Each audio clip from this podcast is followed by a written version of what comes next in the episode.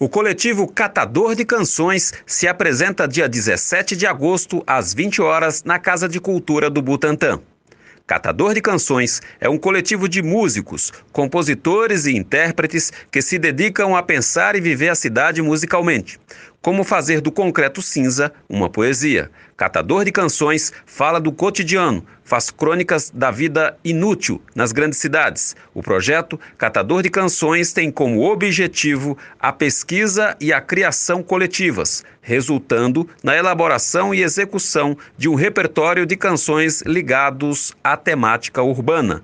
Não perca, Catador de Canções, 17 de agosto, na Casa de Cultura do Butantã.